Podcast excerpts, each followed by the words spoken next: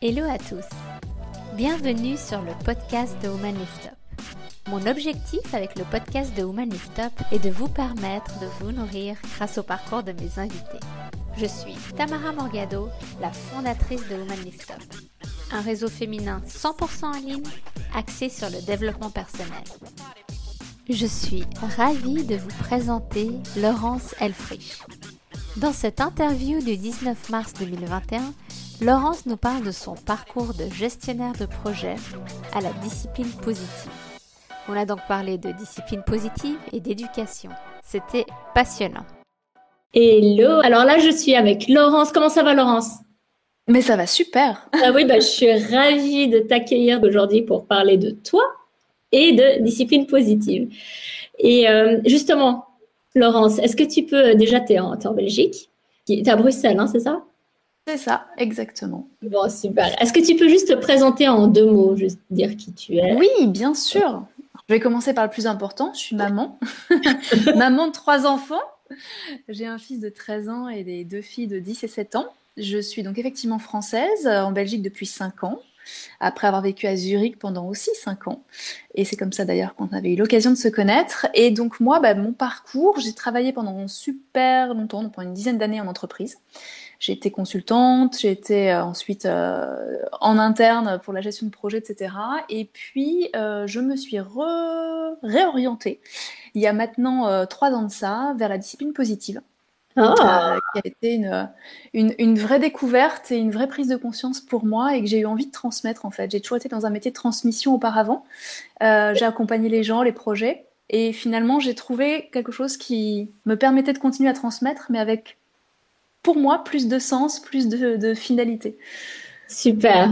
Donc, en, fait, tu as, opéré une reconversion professionnelle à, certains moments de, de ta vie. Est-ce que c'était euh, c'était dû à... Ça veut dire que tu travaillais en entreprise, tu étais déjà euh, tu étais salariée, indépendante, tu avais des mandats à un moment donné, non C'est ça, si je me Voilà, j'ai fait les deux. Tu as fait les deux. Hein. Les deux. J'ai travaillé en cabinet de conseil pendant 5 ans. Après, j'ai travaillé en entreprise pendant 3-4 ans. Et puis ensuite, je me suis mise en indépendante en tant que consultante. Et j'ai fait ça pendant 2 ans.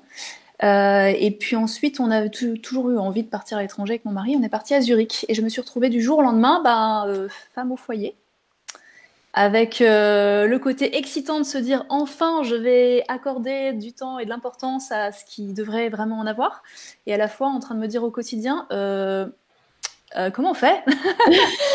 Assez démunie et en train d'avoir l'impression de gérer du quotidien sans sortir la tête de l'eau, sans savoir où j'allais. Et en fait, c'est une période qui a été, qui a été assez, assez ambivalente parce que quelque part on se dit j'ai une chance de dingue de pouvoir avoir ça parce que si j'étais restée à Paris, j'aurais continué à travailler, je me serais pas posé ces questions-là. Et en même temps, en train de me dire, mais je suis pas, suis pas prête, c'est pas moi, je me reconnais pas, euh, j'avais des enfants plus en bas âge à ce moment-là. Euh, j'étais enceinte de ma troisième fille. Euh, et du coup, je me suis retrouvée dans un rôle où je me reconnaissais plus, avec l'impression d'être un peu abandonnée, un peu toute seule, sans outils, sans rien, en train de me dire mais c'est pas ça en fait. Ça c'est chouette, mais c'est pas extraordinaire comme on m'avait dit que ça le serait. Et ça a été un peu le déclencheur en fait, le déclencheur de mon évolution. Donc tu sentais vraiment qu'il y avait un truc qui te manquait? Ça veut dire qu'il y avait ce, ce ouais, cette ce petit truc qui. Euh, ben, en fait, en plus, quand tu viens de la gestion de projet, où tu cadres tout, tu commences par définir l'objectif de ton projet et ensuite tu mets en place les moyens, tu identifies tes ressources. Enfin, tu vois, moi, je suis quelqu'un de très, très structuré, quoi. Et là, tu te retrouves dans ton rôle de parent et tu te rends compte que bah, tu sais pas tellement où tu vas. Enfin, tu as une vague idée que potentiellement, tu n'as même pas pris le temps de partager avec ton mari bon. Euh, tu as des outils, mais concrètement, tu es incapable de les mettre en place de manière régulière, etc. Tu te retrouves avec gérer des situations auxquelles jamais tu n'avais jamais pensé. Euh, enfin voilà, tu, te retrouves un petit peu euh, dépourvu, si tu veux, et, face à tes propres, tes propres limites, n'est-ce pas?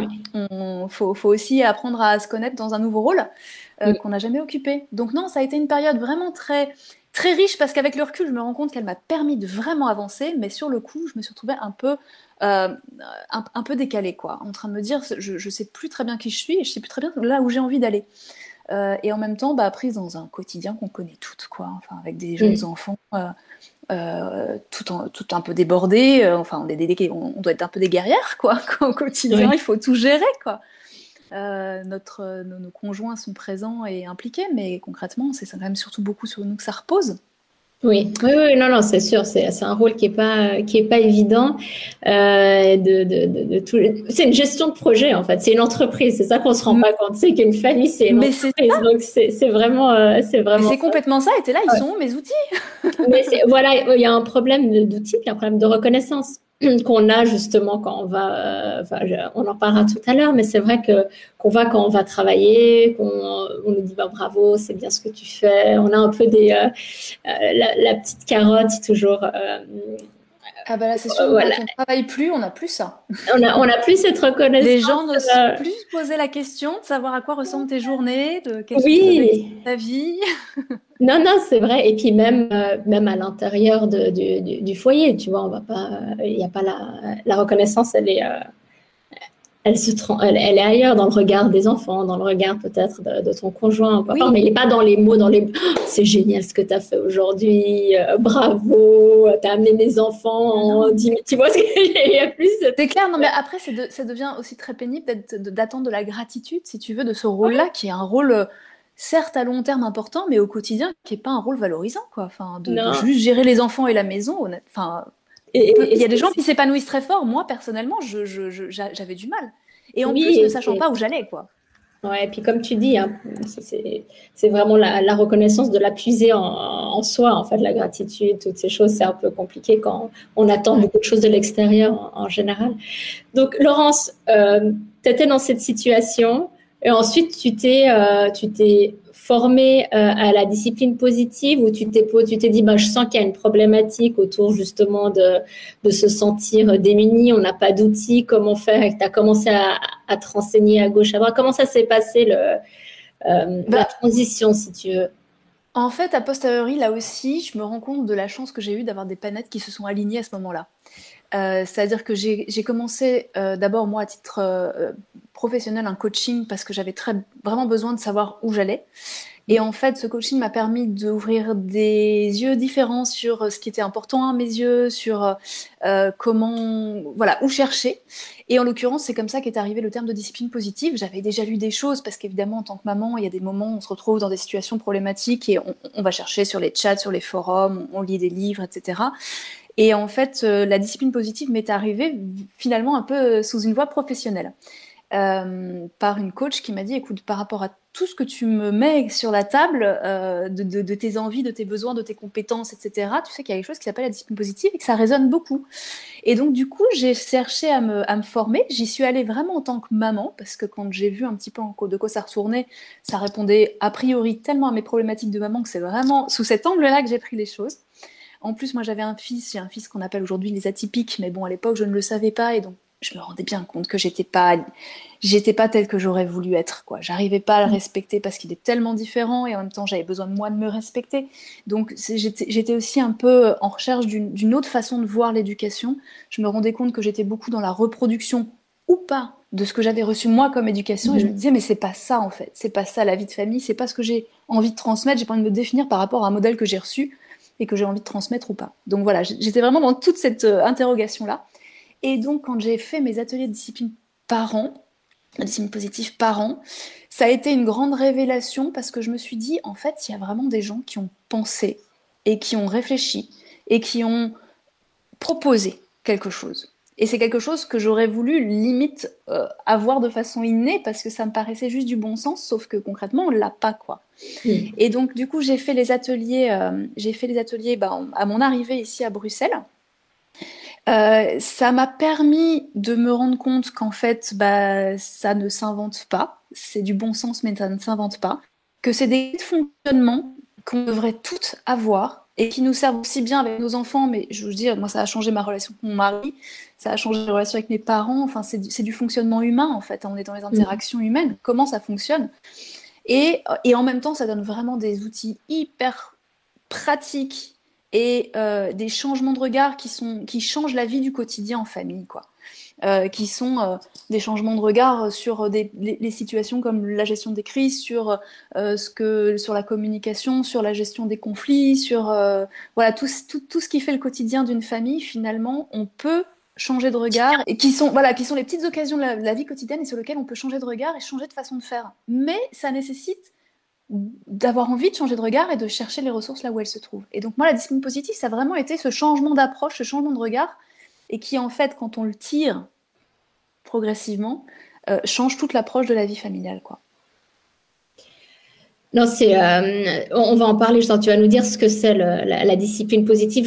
Alors, la discipline positive, donc, c'est une approche éducative, c'est-à-dire une autre façon de voir l'éducation. Euh, en fait, on se rend compte que l'éducation, très souvent, la façon dont on la met en place avec nos enfants, c'est concrètement l'éducation qu'on a reçue, sur lequel on va s'ajuster euh, avec un peu notre bon sens, avec un peu qui on est, etc. Et en fait, euh, cette approche éducative, elle propose une autre façon de considérer les choses. Elle tombe pas du ciel. À la base, c'est basé sur les travaux de d'Alfred Adler, qui est un, grand euh, psychiatre contemporain de Freud, donc il a rien de nouveau, mais en fait il a une vision, c'est le père de ce qu'on appelle la psychologie individuelle, et en fait il propose une vision bah, du développement de la personnalité, du développement de l'être humain, et de ce qui fait que quand on, quand on grandit, on va progressivement apprendre à prendre sa place. Voilà. Donc toute l'approche de la discipline positive, elle est basée sur ces travaux et elle a été ensuite reprise par deux américaines dans les années 70. Euh, et qui ont sont dit en fait, elles, elles étaient toutes les deux mères de familles nombreuses, elles se sont dit mais en fait les clés de psychologie que propose Adler, si on les applique à la famille, concrètement, ça change les choses. Et donc, elles ont d'abord mis ça en place dans leur famille. Elles avaient, euh, Jane Nelson, elle avait sept enfants, Linotte, elle en avait cinq, je crois.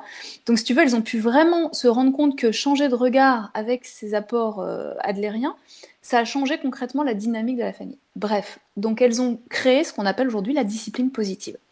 Et la discipline positive, l'idée, c'est vraiment de changer de regard par rapport à un certain nombre de choses. Donc, si je prends un exemple, euh, et ça, pour moi, c'était aussi quelque chose de très important parce que, évidemment, je m'étais renseignée sur les forums, etc. J'avais entendu parler d'éducation euh, positive, de bienveillante, etc. Et dans lequel moi, je me reconnaissais pas toujours. En tout cas, j'arrivais pas à la pratiquer parce que je suis quelqu'un qui a besoin d'un cadre et j'ai besoin de me faire respecter. Je ne peux pas euh, juste donner toute la place à l'enfant, ça me correspond pas, c'est pas ma personnalité et moi, je me sens très frustrée. Et donc, en fait, par exemple, un des regards très importants euh, apportés par la discipline positive, c'est justement la place du parent et de l'enfant. Et de se dire que on est dans le respect mutuel. Le respect mutuel, ça veut dire que c'est pas le parent et l'enfant, mais c'est pas non plus l'enfant et le parent. D'accord? Mais ça, au quotidien, ça veut dire quoi concrètement être dans le respect mutuel? Et il propose ce cadre qui s'appelle fermeté et bienveillance. Très souvent, on, dit soit on est dans la bienveillance, soit on est dans la fermeté. Et en fait, ce que propose la discipline positive, c'est la troisième voie, c'est la voie du milieu. C'est se dire, c'est quoi en fait avoir un comportement ferme et bienveillant au quotidien avec ses enfants? En fait, c'est savoir se respecter en tant que parent et c'est savoir respecter l'enfant. Et comment on fait? C'est quoi respecter l'enfant? De quoi a-t-il besoin? Sachant qu'un enfant, ça a besoin d'un cadre en fait. Un cadre, c'est indispensable pour un enfant de savoir dans quoi il grandit, quelles sont les limites, et c'est aussi par rapport à ça qu'il va se développer. Et l'importance du cadre, bah, c'est la responsabilité du parent de le mettre en place. Mais en fait, c'est des choses sur lesquelles quand on n'a jamais réfléchi, on a l'impression que quand on impose un cadre à l'enfant, potentiellement, on est dans le mauvais côté de la fermeté. Mhm. Et donc, on est tyrannique, on ne respecte pas l'enfant pour qui il est, etc. Alors qu'en fait, c'est l'aider. Et quand on est du côté de la bienveillance, voilà, et quand on est du côté de la bienveillance pour l'enfant, on a tendance à se dire, ah oui, mais alors c'est l'enfant tout-puissant, c'est l'enfant roi. Alors que pas du tout, en fait.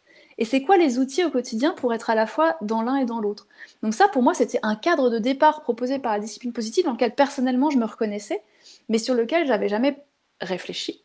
Et donc, du coup, bah, tu le mets en place comme tu peux, mais tu te rends compte très vite que toi-même, tu n'es pas toujours très clair sur là où tu as envie d'aller, sur les règles que tu as envie de, faire respecter, comment développer le respect aussi, hein comment faire que l'enfant te, respecte, comment le respecter. C'est des choses qui sont pas toujours tout à fait naturelles dans la vie quotidienne. Hein. Je parle bien, c'est le problème, c'est la vie quotidienne. hein. Bien sûr, bien sûr.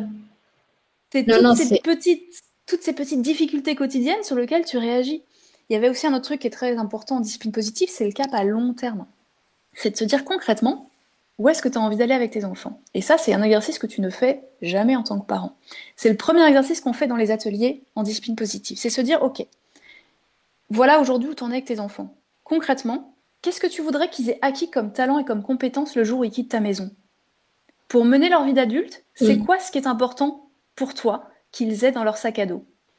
Et en fait, cette vision à long terme, quand tu prends le temps de la structurer un petit peu et d'y penser, tu te rends compte que si tu as envie que ton enfant il ait acquis bah, le sens des responsabilités, le respect, la confiance en soi, euh, la résolution de problèmes, le sens d'initiative, le sens de l'humour, l'engagement, etc., tu te rends compte que toutes...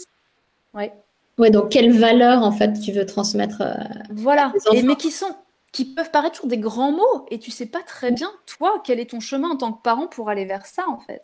Mm. Donc le premier exercice qu'on fait en discipline positive dans, le, dans les ateliers, c'est de se poser cette, euh, ce cadre à long terme et de se dire ok, comment je fais pour passer de cette vision à long terme à aujourd'hui, bah, où j'en suis, où en est mon enfant, quelles sont toutes les difficultés qu'on rencontre.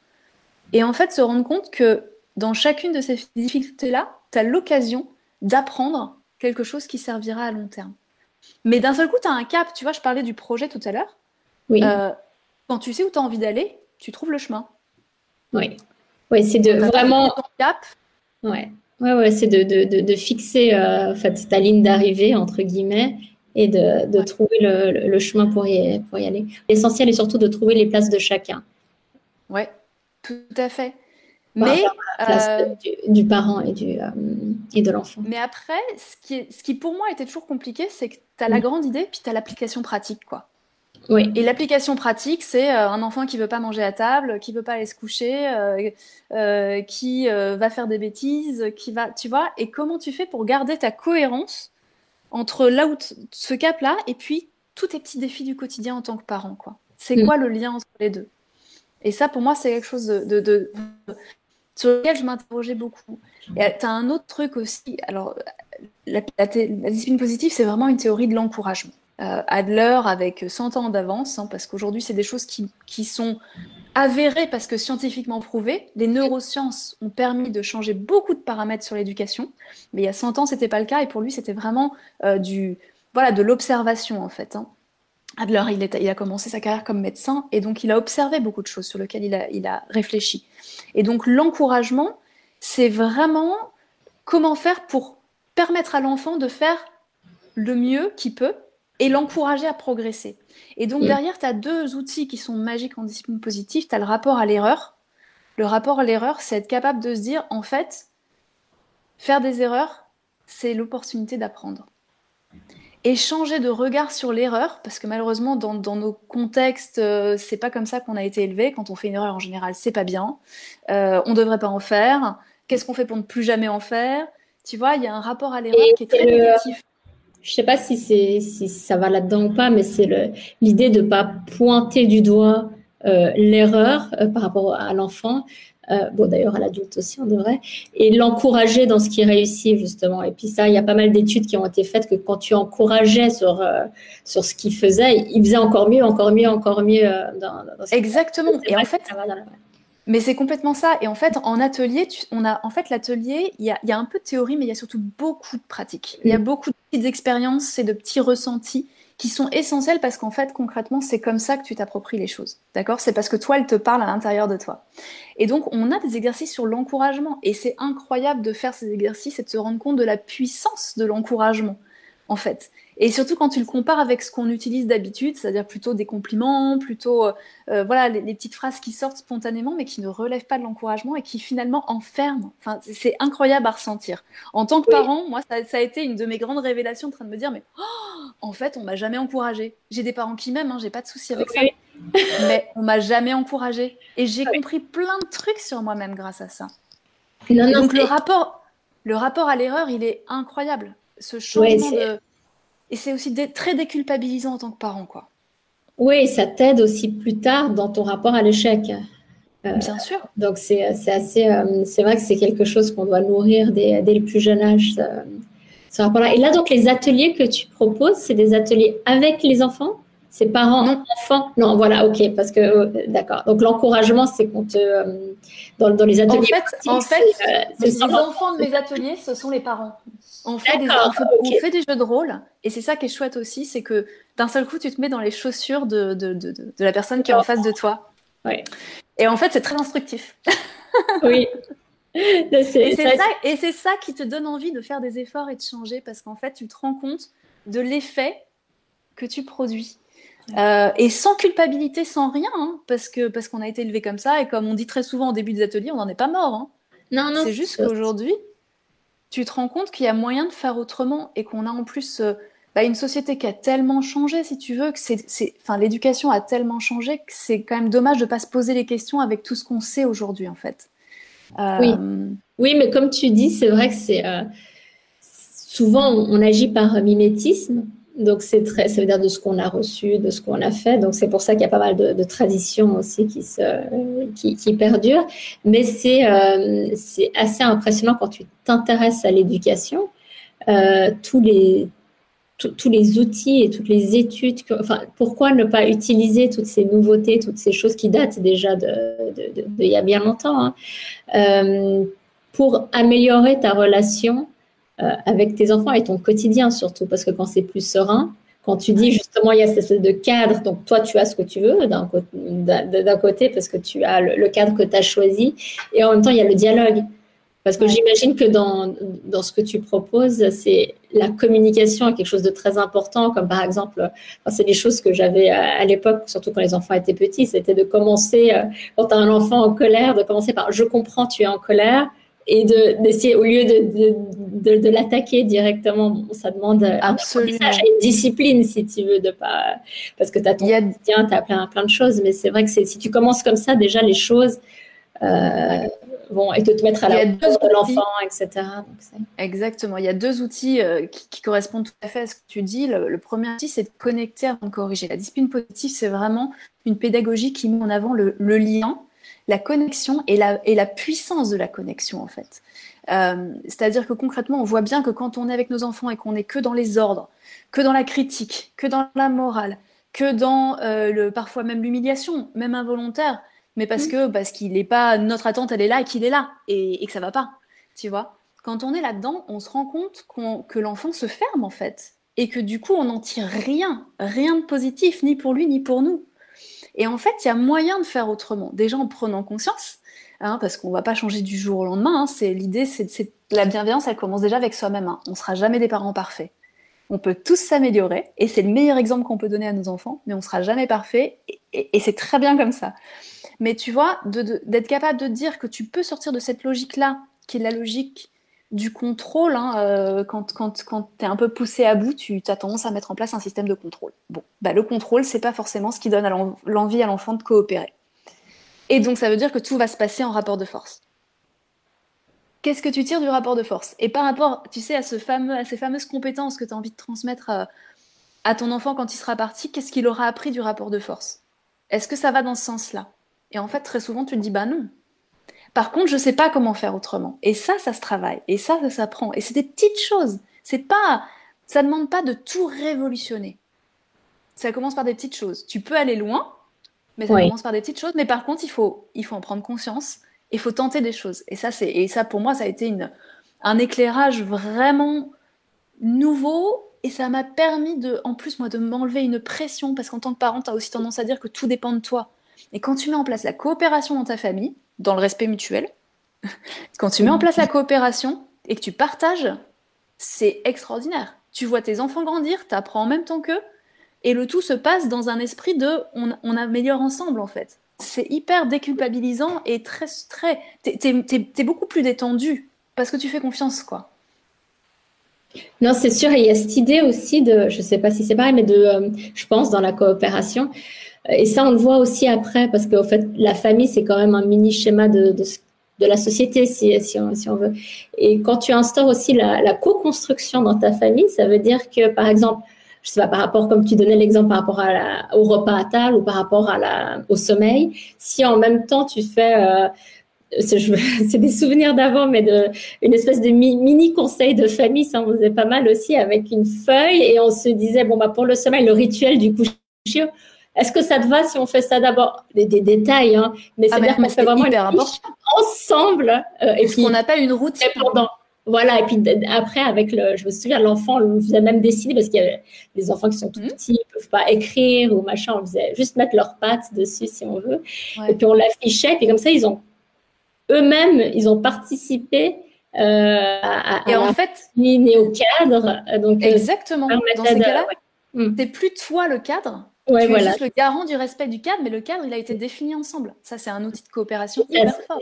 Et ça simplifie vraiment la vie, quoi, parce qu'il n'y a plus euh, le côté euh, on se braque et il y a le chef qui dit que. Et c'est vrai que. Et, plus tard, en, société, c'est pardon, c'est pareil. Même dans les entreprises, dans tout, ça fonctionne pas quand il y a une espèce de hiérarchie comme ça, de, un dictat. Oui, et puis à nouveau, tu te dis, c'est quoi la compétence que tu as transmise à ton enfant? Mm. Parce que finalement, en ayant participé, ça veut dire qu'il va gagner en autonomie parce qu'il aura réfléchi par lui-même.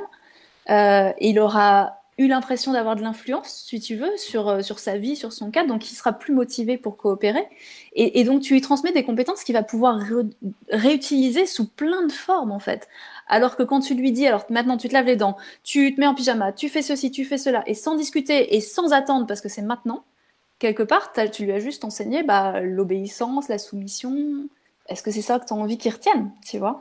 Donc, donc voilà, après, il euh, faut trouver l'équilibre pour le parent. Oui, il faut trouver l'équilibre et je pense qu'il est super important et que tu dois développer dans, j'imagine, dans tes ateliers, c'est que ça fasse vraiment partie intégrante de ta routine, de ta vie dans la durée. Ça veut dire qu'il y a des choses qu'on sait, mais quand on est pris dans le stress du quotidien, euh, dans amener un enfant, puis voilà, après, les choses ne se passent pas forcément comme tu, tu l'imagines toujours. Euh, euh, que ça parte pas en vrille les matins quand tu vas amener les enfants parce que l'autre a oublié ça, l'autre a oublié ça. Tu sais qu'il faut, euh, qu'il faut mieux préparer la veille, que blablabla. Bla, bla, bla, Mais intégrer toutes ces, toutes ces choses qui font vraiment partie de toi, euh, au quotidien, je pense que c'est justement les outils dont tu parles et dont tu développes dans, dans, l'atelier pour que ça fasse, que ça soit automatique en fait, que ça soit automatisé dans, tous les jours. En fait.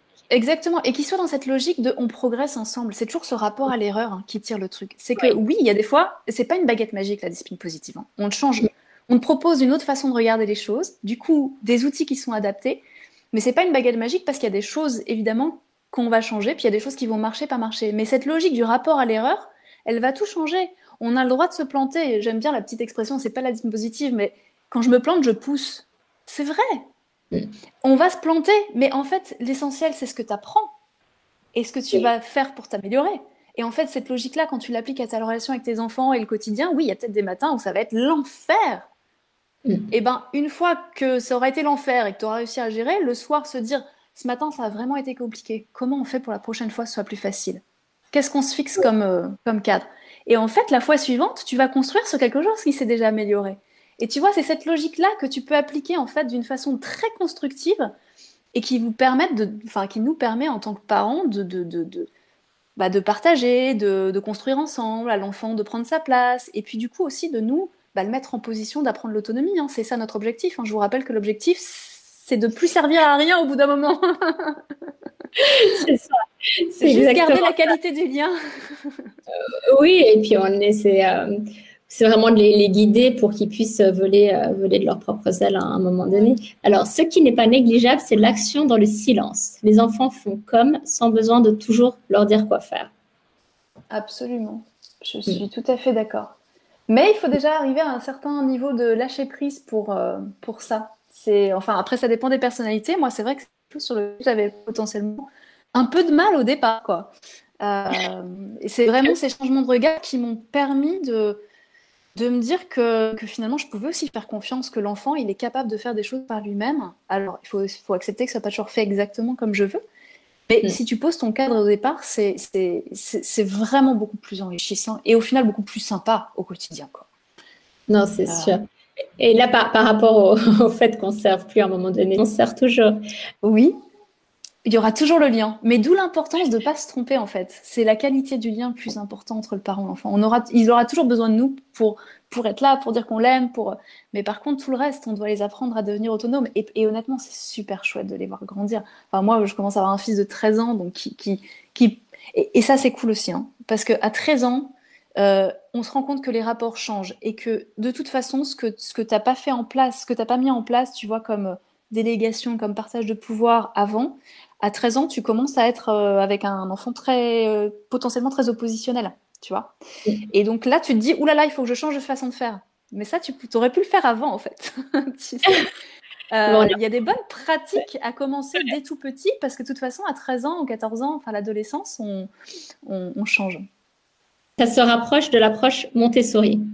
Alors, Maria Montessori, elle a beaucoup travaillé sur euh, le travail à l'école, sur tout ce qui est euh, plus pédagogie, etc. Mais ça va, ça va dans le même sens, clairement.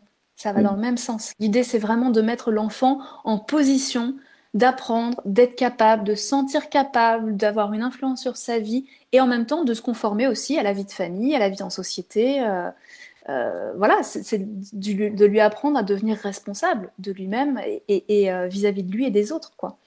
Donc oui, oui, ça va dans ce sens-là, bien sûr. Mais Montessori, elle était moins pratique pour les parents. enfin, moi, je vais regarder un peu. Et euh, alors, c'est trop tard, pas du tout. Il n'y a pas de J'ai même des j'ai même des grands-parents qui viennent en atelier. Ah. Si c'est pas magique. Bon, Stéphanie, il n'est pas du tout trop tard. Et, mais par contre, il y a le meilleur moment pour commencer, c'est maintenant, en fait. Vraiment. C'est un cadeau à faire à ses enfants, euh, je trouve. les professeurs ont beaucoup à apprendre à la DP. Alors, j'interviens aussi à l'école. Et il y a beaucoup de travail. Et l'association, euh, en Belgique, on, émerge, on commence, etc. En, France, le travail a commencé il y a 6-7 ans. il y a beaucoup de choses qui commencent à être faites au niveau de, l'enseignement, de des académies, etc. Mais il y a beaucoup, beaucoup de choses à faire. Et les, les enseignants ont... Il y, y, en a qui sont vraiment très, très demandeurs et il y en a qui sont pas demandeurs, mais qui devraient. Et c'est un long processus. mais, mais dans la classe, c'est extraordinaire. Moi, ce que je fais en classe j'interviens comme personne ressource, c'est extraordinaire ce qu'on est capable de mettre en place. C'est appliqué à l'école, c'est magique. Non, non, c'est non, mais c'est que c'est une, approche qui est extraordinaire, euh, que ce soit à la maison et bien, bien sûr aussi à, à, l'école. Et donc, toi, les ateliers, si tu peux nous dire juste, euh, je vois le temps qui, qui, file, si tu peux nous dire juste ce que tu proposes justement comme, euh, comme atelier. Tu fais des ateliers en ligne, j'imagine maintenant. Oui, depuis un an. depuis un an, non. En fait, à la base, la discipline positive, elle a été effectivement déclinée en atelier. C'est une quinzaine d'heures de formation. L'idée, comme je vous le disais, c'est d'avoir un peu d'apport théorique parce qu'en fait, ça permet d'avoir cette compréhension de ce qui se passe, mais c'est d'avoir beaucoup d'activités pratiques et d'expériences qui permettent d'apprendre de, l'intérieur vers l'extérieur. Pour Adler, c'est ça. C'est qu'on peut vous dire tout ce qu'on veut, si ça, si, si ça vient pas de vous, vous changerez pas. Et donc mm. en atelier, c'est vraiment ce mélange des deux. Et c'est pour ça aussi que l'atelier, entre guillemets, peut paraître long, parce que cet atelier de deux heures, en général, les gens se disent, oh mon Dieu. Mais en fait, c'est ce qui permet d'inscrire un petit peu la réflexion, l'évolution dans le temps, pour vraiment s'imprégner et prendre ce qui nous parle en fait. Euh, il y a beaucoup de propositions au cours des ateliers, rien n'est obligatoire, il faut vraiment prendre ce qui vous vous parle, vous correspond, vous correspond à votre famille, etc. Donc c'est des ateliers que je fais effectivement maintenant en ligne. Euh, j'en fais en soirée, j'en fais en journée, ça dépend un peu des, des périodes et des demandes. Euh, c'est des ateliers qui sont thématiques, donc en fait on évolue aussi à travers un petit peu tous les aspects de la vie familiale. Donc on parle au départ bien sûr de toute cette posture familiale dont je parlais, fermeté, bienveillance, ça veut dire quoi au quotidien, c'est quoi notre cap à long terme, c'est quoi notre situation aujourd'hui? Mais après tu interviens sur des sujets comme évidemment la gestion des crises, des émotions, euh, sur euh, les disputes entre frères et sœurs. Qu'est-ce qu'il y a derrière les disputes? Qu'est-ce qu'on apprend des disputes? Ça, c'est un changement de regard qui m'a changé la vie aussi. de dire que les disputes, en fait, c'est, c'est l'occasion d'apprendre des compétences de dingue et qu'on en servira toute notre vie. Comment on fait, en fait pour aider nos enfants à acquérir ces compétences-là? Donc les disputes, l'autonomie, euh, les comportements inappropriés, ça c'est aussi vraiment une spécificité de la discipline positive. C'est de savoir regarder les comportements inappropriés, donc en gros les bêtises, les choses comme ça, avec un autre regard. Et notamment avec une vision iceberg. C'est-à-dire qu'est-ce que tu vois? Ça c'est ce que tu vois comme comportement qui va pas. Et en fait, il y a quoi en dessous?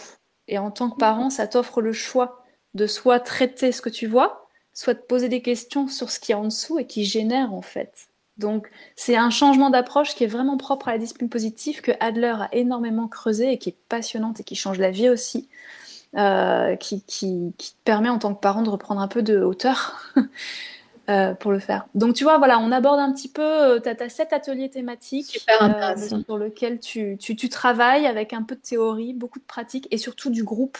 Et ça c'est chouette aussi. Euh, travailler en groupe, partager avec d'autres parents, on te rend compte qu'on t'es pas tout seul.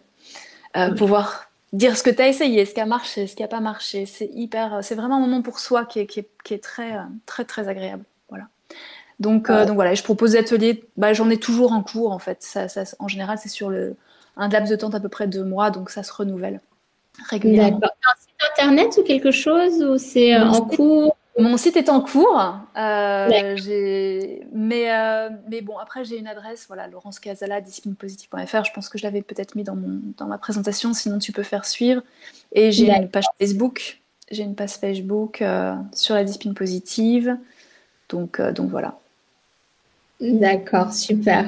Je pense qu'on a fait, on a bien fait le tour sur, sur ce qu'était la discipline positive et surtout, Laurence, tu es disponible si jamais euh, on a des questions euh, supplémentaires. Super intéressant, cette image de l'iceberg. Elle est, elle, moi, elle m'a changé la vie. Il y a plein de trucs qui mm. m'ont changé la vie dans la discipline positive, mais celle-là, honnêtement, quand, quand tu es en tant que parent un peu acculé face à des comportements sur lesquels tu sais pas quoi faire pour, pour t'en sortir, mais en fait, c'est toujours la même chose, en hein. prendre conscience, ça te permet d'être libre.